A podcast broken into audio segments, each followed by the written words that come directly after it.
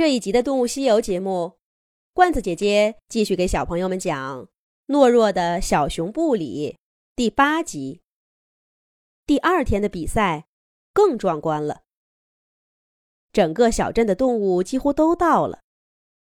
小镇中心广场被围得水泄不通。为了大家的观看体验，比赛场地也变得更大、更突出。赛场上的选手也更显眼了。小熊布里穿着专业的训练服，看着跃跃欲试的对手，他的心中升起了一种与昨天完全不同的情感。他不再无所谓了，他甚至不想等对方先出手，就按捺不住自己的拳头了。哨声一响，布里。就以自己都想象不出的速度，向对面的狐狸打了一拳。狐狸也是一位高水平选手，自然不会被第一拳就吓倒。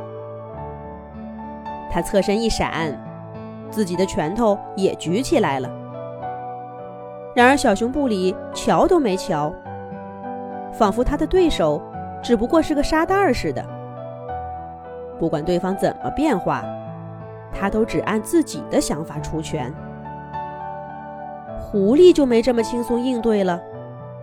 他一看布里第二拳来势凶猛，赶忙收回自己的招式，再一次尽力防守。这样一来，狐狸就完全被布里牵着鼻子走了。他总是根据布里的拳头调整自己的节奏，始终慢半拍儿。要是布里突然变换了套路，他就因为措手不及被打倒在地。几次下来，狐狸越来越没有气势，越来越没有力量。终于在挨了重重的一拳之后，没能在规定的时间爬起来，输掉了半决赛。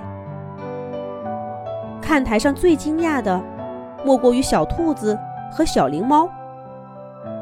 这两位昨天跟布里对阵的选手，刚好坐在一块儿。小兔子昨天还暗暗不服，以为是自己大意了，才输掉了比赛。这会儿，却心有余悸地说道：“瞧瞧，这么看，布里昨天留了情面，要不然最多两招，我就得被打趴下。”这话别人听了还不怎么样，小灵猫早就拼命点头。虽然侥幸进入了第二轮，但他明白，在对阵布里的时候，他并不会比小兔子的表现要好上多少。如果说布里在半决赛中的表现让曾经的对手心悦诚服，让观众叹服不已，那么最后的决赛。简直就是布里拳法的单人秀。在对阵黑猩猩的时候，布里气场全开，就像变了个人。对手也好，观众也好，热热闹闹的看台也好，在他的眼里，全都不存在了。布里站在比赛场上，就好像整个人都独立出来似的。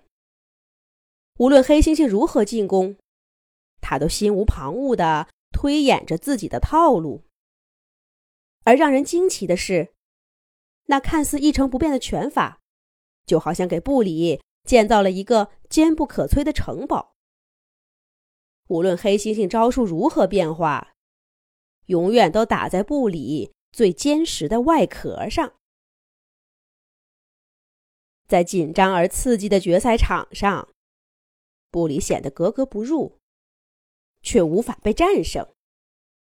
直到这时，他才真正体会到爸爸设计的这套拳法有多厉害。而看台上的观众，也在多年之后，领略了熊爸爸当年独占灰狼一伙十几人的风采。比赛还没有结束，却早已分出了胜负来。可怜的黑猩猩。在此前几场比赛中积攒的信心终于崩溃了。他一不留神，脚没有站稳，好像自己碰到布里拳头上似的，摔倒在地。虽然打的并不重，但黑猩猩却再也爬不起来了。观众直愣了十几秒，才有几声稀稀拉拉的掌声从看台上传出。不过，这掌声立刻就像暴风雨来临前落地的小雨点儿似的，带起了满堂的喝彩。而小熊布里也看到了熊爸爸因为兴奋而显得红彤彤的脸。爸爸，我赢了！布里在心中默默的说道。而他的生活也因此。而变得彻底不同了，是什么样呢？咱们下一集讲。